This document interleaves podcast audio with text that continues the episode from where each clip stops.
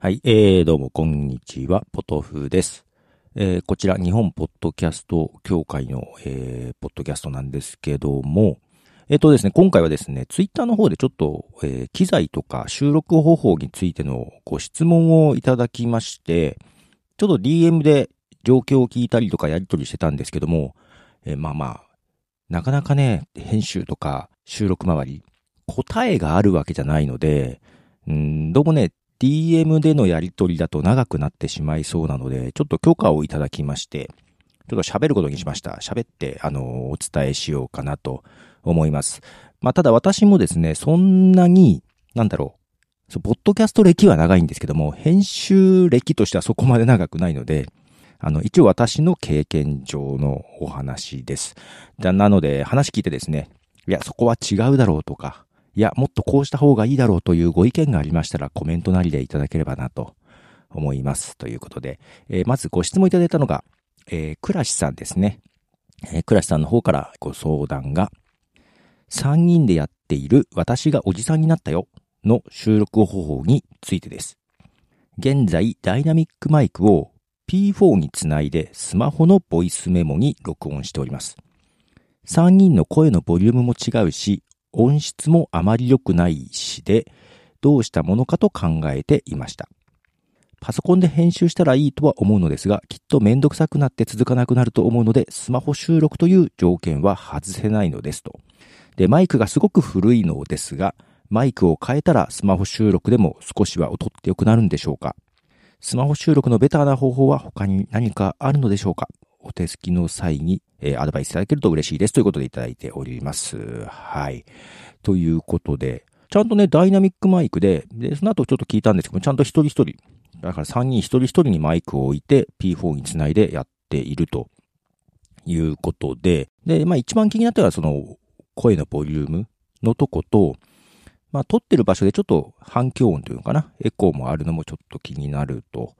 いうところもありました。で、ちょっと私はそのクラシさんのね、クラシ FM ってやつは聞いたことあったんですけども、私がおじさんになったよっていうのは聞いてなかったので、えーちょっと聞きまして、えっ、と、まだ始めたばかりで2回ぐらいかな、まだね、配信してるのが。で、クラシ FM さんの方は一人喋りなので、ね、この一人だと楽だけど、ね、三人だと急に難しくなるっていうのはね、私も経験しているので、あの、なんとなくお察しはいたします。はい。で、まあ思ったのが、まあまずマイクがすごく古いっていうことなので、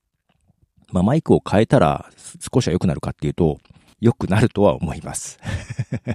多少ね、良くなるとは思うんですけど、マイクと、あとケーブルとかもね、えーあるかな。そう、ケーブルも古いと音質は悪くなったりするかなと思うんですけど、ただマイクを変えても、音量差とかは、声のボリュームね、3人の。そこは改善されないと思うんですよね。で一番気になってるのはそこのボリューム周りとかのようなので、もうそれはマイクの問題じゃない気がするなと思ってます。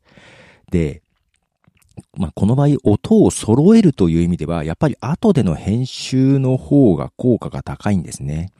で、まあ、スマホで完結させたいっていうことなんですけども、まあ、よくよくと、まあ、パソコン、編集できるパソコンがないっていうところもあるみたいなので、もう、もうスマホが必須。スマホか iPad が必須のようなんですね。この場合どうしようかとは思うんですけども、えーまず一つは、んと、ちゃんと収録の時にね、音量バランス取ってるのに、録音したのを聞くと、バランスが悪いっていうことは、えー多分その撮る時、その収録の仕方とかマイクの使い方の問題が結構大きいかなと思ってます。で、多分ね、マイク3本あるけど、マイクと口との距離が結構離れてないかなと。実は私も今これダイナミックマイクで撮ってるんですけども、もう口とマイクがくっつくかくっつかないかぐらいまで近づけて喋ってます。で、これぐらいで撮ると部屋の反響音っていうのも抑えられるはず。マイクとの距離が遠ければ遠いほど、ボリュームも上げなきゃいけなくなるし、部屋の反響音とかも拾いやすくなるんですね。なんで、マイクとの距離は近づけて原因は下げた方が、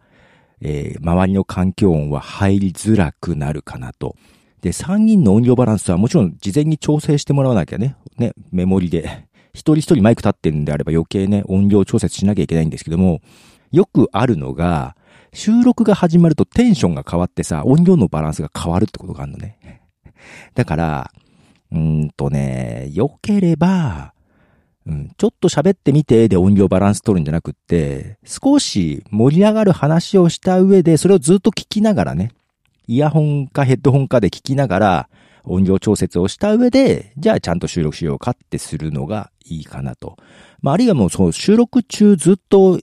ヘッドホンかなんかでモニタリングしてた方がいいとは思います。あ、今声でかいなとかね。で、リアルタイムで音量上げたり下げたりっていうのをうん、した方が本当はいい。だんだん声高くなってきたなと思ったらちょっと下げたりとかね。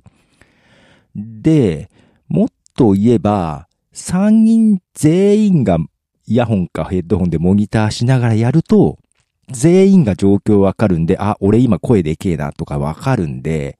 そうした方がいいはず。まあ、ただね、その、イヤホンとかヘッドホンして自分の声返ってくるの聞きながらやるとテンション下がるっていう場合もあるからね。これはまあ好みにもよります。慣れるとその方が本当はいいかなと。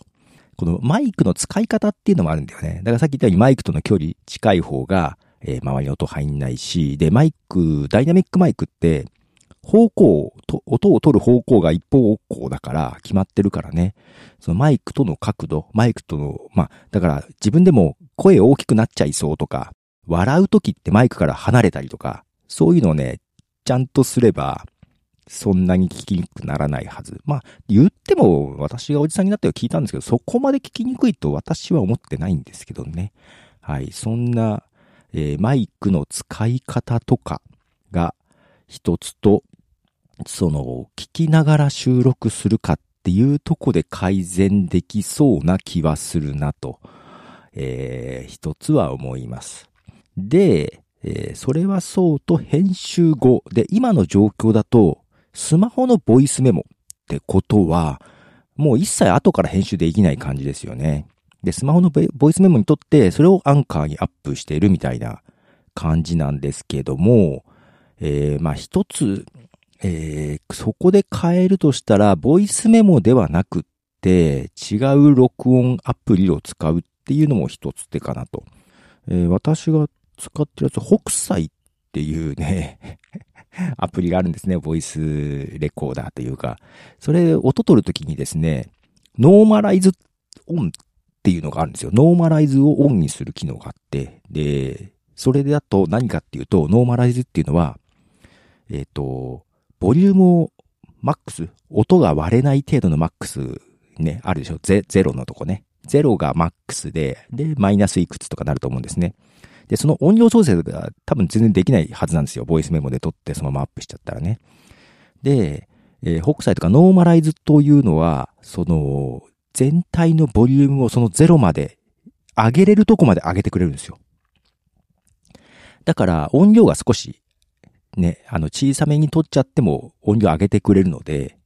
えー、それで少し聞きやすいって言ったら変だけど、全体のボリュームは上がりそうな気がするので、そういうアプリを使うっていうのも一つ手かなと。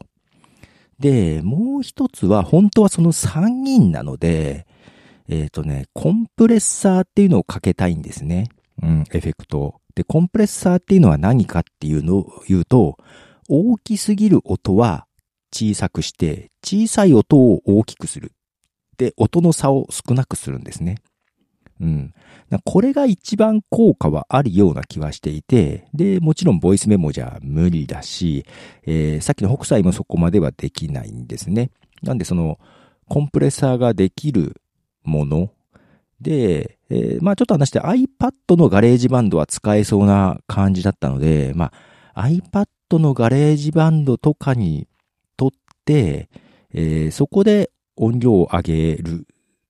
音量を上げるや音量も上げつつ、コンプレッサーで音を揃えるっていうことをすれば、確かに良くなるかなとは思います。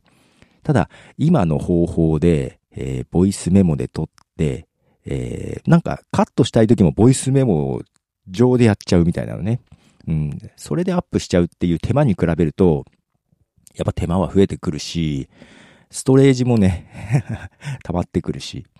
ただ、なんだろう、iPad に直接取るようにすれば、あれかな ?3 人の、それぞれ3人の、その音が別々で取れるから、えー、3人のボリューム、それぞれのボリューム調整は後からできたり、なんか声重なっちゃったっていうところは、片方だけ消したりとかもできるんだけどね。ただ最初にあったように、えー、そこまでやるとめんどくさくなって続かなくなると思うっていうことを考えると、おすすめしていいものかどうか迷います。けど本当に、うんと、こだわっていくんだったら、 GarageBand とかでやってもいいかなと思うけど、まあ、そこまでじゃなくっても、さっきの北斎みたいなやつで、えっ、ー、と、ボリュームをね、えー、上げてくれるっていうもの。あと、スマホで簡単にコンプレッサーかけるやつないっすかね。あるといい。なんかありそうな気がするんだよな。ありそうな気がしつつ自分、ちょっとスマホで編集とかしてないので、わからないんで、その辺情報があったら、あの、募集したい感じもありますけども。はい。ということで、私からのおすすめはマイクを買い替えるというのも、もちろん音質は良くなるはずですけども、それよりもマイクの使い方と、聞きながらやるっていう方が効果があるような気がするなと思っていますということで、はい。これでいかがでしょうか。まあまたこれでね、なんか見当違いな話だったりとかしたらまた言ってください。一旦この内容を、あの DM で返すよりと思って話しました。はい。ということで、ポトフでした。では。